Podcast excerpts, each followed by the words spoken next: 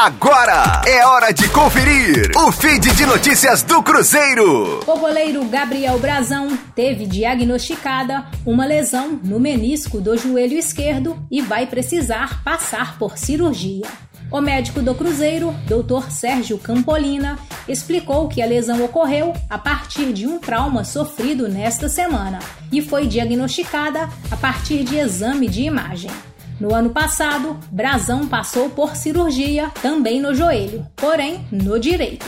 Após a cirurgia feita em meados do ano passado, o goleiro realizou a recuperação na Toca da Raposa. Assim, Sérgio Campolina acompanhou de perto a situação e considera que a recuperação desta vez é mais simples. Na lesão anterior, Brazão fez procedimento no ligamento e no menisco, ficando cerca de seis meses sem trabalhar em campo.